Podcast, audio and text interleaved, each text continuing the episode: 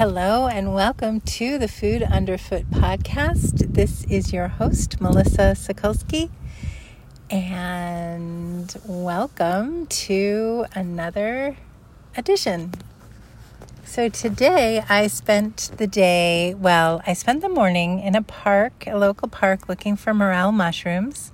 I was successful in that I found a few half free morels, and that was very exciting. Then I went home to wait for the electrician. He did not come. So I went back out to a different park and looked for morels. Unfortunately, was not successful there, but I did have fun filming uh, or videotaping. What's it called now with your iPhone? I don't even really know, but I recorded some footage for a new Skillshare class that I am putting together. So last year I did one in the early, early spring called drawable edibles, drawable wild edibles, and it was an early spring edition. So I just am working on filming another one that has different plants and different iterations of the same plants from before. So that should be fun. Today I looked at burdock and garlic mustard that's flowering, but I also looked at some beautiful native plants like trout lily and May apple. Violets are in bloom right now. So that was a lot of fun. I put that together. I also did some nature journaling myself in the woods. I was sketching some trillium, which is another native flower, and some mayapple, which is just a gorgeous and fun plant to draw. So even though I wasn't successful at finding morels, I did have a lot of fun in the park this afternoon. And if you haven't seen our Food Underfoot full color digital monthly magazine, the April edition the April issue is all about morel mushrooms and other spring mushrooms that you can find out right now. Um, I looked, I focused on three different kinds of morels black morels, yellow morels, and the half free morel. That's the one I found today. And I also focus on dryad saddle, which is another edible mushroom that's out right now. And then we looked at some other mushrooms that you might find that maybe aren't as delicious as the other ones, but uh, and not edible necessarily, but they're cool all the same. So if you haven't seen that, it is you can find it on our Patreon page, which is patreon.com slash food underfoot. So that's P A T R E O N dot com slash food underfoot and the magazine is available. You can pick that up for a monthly donation, a monthly fee. It's pay what you can. You can start as little as $3 a month and go up from there. And any amount will get you that magazine, not only the April edition, but all the past editions, which there's February and March, and all the future editions. And you'll also get some other bonuses like the posts on Patreon that are locked will become unlocked for you once you become a patron. So that should be fun. And the magazine is really wonderful. It's really worth it. Uh, so go over there and check that out. And what else do I have for you today to share with you? Uh, so far, I have done a walk this month, and I have three more coming up next weekend. So if you are in the Pittsburgh area and you are hearing this, I believe the one for Earth Day at Frick Park on Sunday is filled. But I'm leading two walks on Saturday for Tree News, T R E E N E W S dot info. And then on that page, if you look at their events, you will find my walks and you can sign up through them. I am doing the walks for them. So um, they're organizing it, and but it will be for you. If you show up, you'll will find some wonderful wild edible plants. There's so many out right now. It is just a fun time of year. And so we're going to see a lot of things, talk about a lot of things. And that should be fun. That's this weekend, which is April 24th and 25th, 2021. Um, you can find all that information also on our Patreon page. You don't have to be a subscriber, there's a lot of other content on there, a lot of pictures, a lot of information.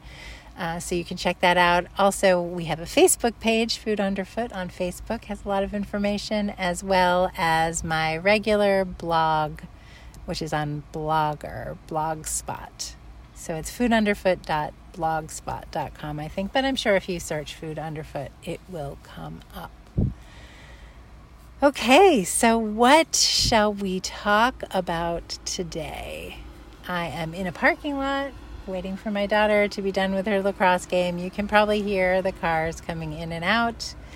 I should have taped this while I was in the woods. It would have been a much more peaceful experience, but I am in a parking lot in the middle of the city. So instead of bird song, you're going to get some car song. Um, Okay, well, why don't we talk about native versus naturalized versus invasive? Native versus naturalized versus invasive. So, those are some of the categories that you plants can fall into. Um, today I found I was looking at a lot of beautiful native plants, native wild flowers. I saw spring beauty, trout lily, May apple, some violets are native. What else did I find? Um, well, those are native plants. And oh, I the cut leaf toothwort, which is definitely one I want to mention. That is a native mustard, the mustard family. Uh, a lot of those natives you'll find deeper into the woods in more undisturbed areas. Um, some of the invasive and naturalized, those plants are both, that means they're not native to America. So they were brought here by settlers or colonists or uh, Americans who, or people who wanted to bring plants over for landscaping, for food, all sorts of things. And they come from other places. They come from Asia, they come from Europe, but they are not native to America like the other plants that I mentioned. So some very common plants are not native, like dandelion, burdock, um, Japanese knotweed, garlic mustard. So, some plants, plantain is another one. Now, some plants, they're not native, but they are not really causing problems to the native plants or native animals. Uh, that would be some of the violets you see. Some are native, some are not, but they uh, they're living in harmony. They're not encroaching anybody's habitat. Um, dandelions. A lot of people don't like them. I don't know why. They're one of my very, very favorites. They're not native, but they're not invasive some people would like to think that they're invasive because they do seem to invade people's lawns with beautiful golden blooms, but they're really not causing a whole lot of trouble. Um, another one that's sort of on the border is burdock. So, burdock isn't quite classified as an invasive, but it is, some states classify it as a noxious plant noxious. Like uh, they don't necessarily love it in their space. It does, uh, all these plants tend to grow where you find people. So the deeper you get into the woods, the less dandelions you'll find, the less burdock you'll find.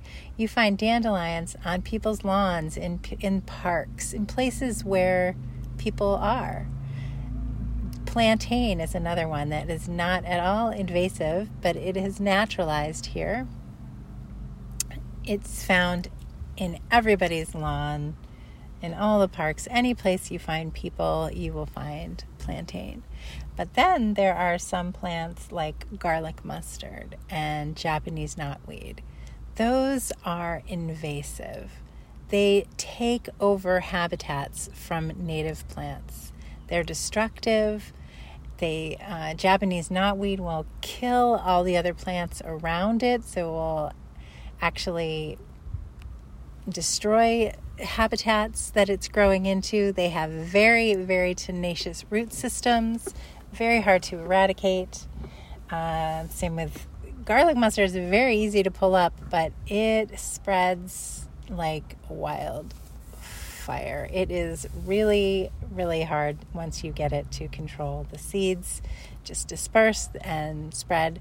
And one thing about the garlic mustard is you will find that pretty deep in the woods. That has really encroached on the native plants and especially the cut leaf toothwort, which I had mentioned earlier in the podcast. Cut leaf toothwort is a native mustard, and garlic mustard is an invasive mustard.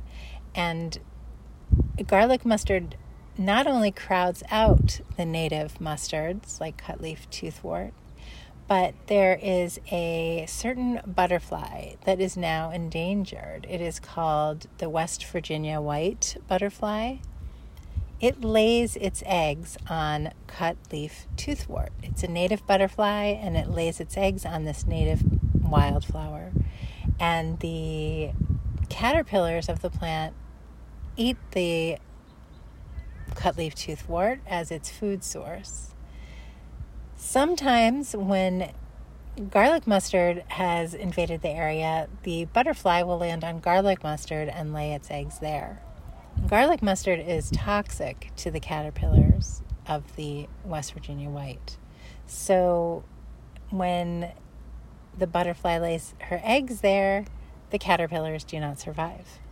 And because garlic mustard is so pervasive now, that's happening more and more. And the beautiful native butterfly is having a harder time surviving. So that's just one instance of, a, of the problems with invasive plants.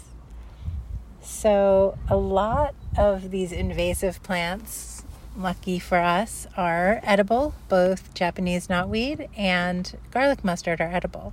Now, garlic mustard was originally brought here as a food source, as an herb and a green, whereas Japanese knotweed was brought here by Olmsted in Central Park for a landscaping.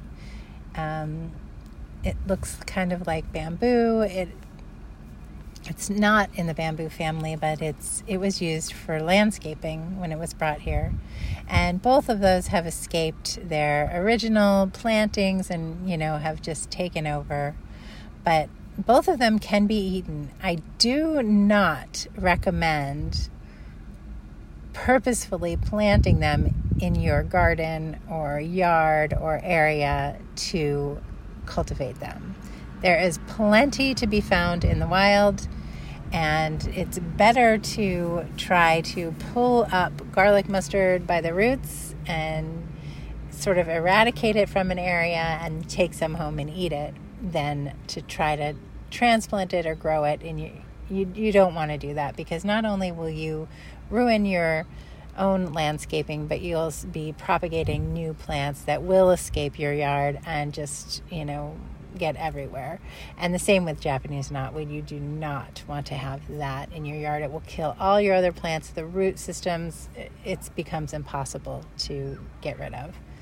So, for both of those plants, just harvest them, forage them in the wild. Right now, early spring is the perfect time for both of those plants. Um, the Japanese knotweed, you want to get it when it's still young shoot coming up. Once it once it branches and becomes a woody plant and flowers, it's not edible anymore. So it's right now when it's young, tender shoot. It has a very tart taste. It is quite delicious. You can pick it and peel it and just eat it raw as is, right as a trail nibble, or you can bring it home and steam it. It's it's kind of like asparagus but lemony. And garlic mustard is used. You can use that in salads. You can make pesto out of it. You can do almost anything with that, with the leaf, with the flower. The root of garlic mustard has a very spicy horseradishy kind of taste, and you can use that as you would use horseradish. For in the earlier plants, once it's flowered, the root also kind of becomes woody, and it's you wouldn't want to use it at that point. for me personally, I tend to favor invasive and naturalized plants when I forage. I, t- I stay away from native plants. I leave them undisturbed. I don't like to disturb native plants. There's plenty to eat that's not native, and I'm not starving, and I just choose to part of my philosophy of the sustainable harvesting is to leave native plants as they are. Every once in a while, I might take a few fiddleheads for one meal. Um, that's pretty much it. I really, I might out violets. I do eat uh, violets are very sustainable to eat. So, eating the flowers of the violets, eating a few of the leaves does not hurt the plant. Um, but the spring beauties is one I mentioned. They have an edible tuber that grows underground, and there are spring beauties all over. It's coming back more and more. It's a lovely plant. I've never tried the tubers. Maybe one day I will, but I just um, it's that's a native, beautiful native wildflower that I just don't want to disturb. Um, trout lily, I've eaten a leaf here and there. It's not my favorite. Um, the cutleaf toothwort, I leave 100%. I do not eat that. It is edible. I do not eat that. The butterflies need that plant way more than I do. Um, what else have I mentioned? Mayapple is, of course, toxic. It's a very toxic plant. The only edible part is the ripe fruit. So when the fruit becomes ripe, when it turns yellow and soft and comes off in your hand, and you can eat it. So, of course, that never hurts the plant to eat uh, ripe fruit. Deer love mayapple fruit, but um, they usually get them before we get them. So, they are pretty good at out competing us for mayapple fruit. But mayapple, you don't want to eat anything else, not the leaf, not anything else from the mayapple. That is a toxic plant. And you really even don't want to eat too many ripe fruits. It has uh, toxin is still in the ripe fruit, but just at much less concentration. So, um, but of course, there's dandelion and burdock root and Japanese knotweed and garlic mustard. You can't get too much of those and you can't i don't think anybody's to be disappointed that you pulled up some burdock root. And burdock root is actually available to buy at stores as is dandel- as are dandelion greens. So these plants are very nutritious. They're very delicious and they are widespread available ourselves if we take the time and the effort to forage them and learn, of course, how to identify them. That is of utmost importance. And uh, I didn't go into that too much detail in this podcast. There are some wonderful guidebooks, there are some wonderful websites, um, there are hikes you can take with naturalists and educators and foragers that can point these plants out to you and can describe exactly what you need to look for, the time of year. There's a lot of things to make sure you have the exact right plant and the plant that you want. You need to be 100 100% sure you have the plant that you intend to eat. Because there are toxic plants out, there are poisonous, there are deadly plants out there, and mushrooms as well. So we really need to be careful and and very sure of ourselves and our foraging. Okay, well, that was today's podcast. I know we ended on a pretty serious note, but it is a beautiful spring day. I hope you are enjoying the weather and enjoying the outdoors and enjoying foraging. Remember, um, you can find a lot of information on our Patreon page. That's Patreon, P A T R E O N dot com slash food underfoot. You can also find us on Facebook, Food Underfoot, and on my blog, and a lot of places, of course, this podcast. So I'm so happy that you took the time to listen today, and I will talk to you again soon. Bye bye.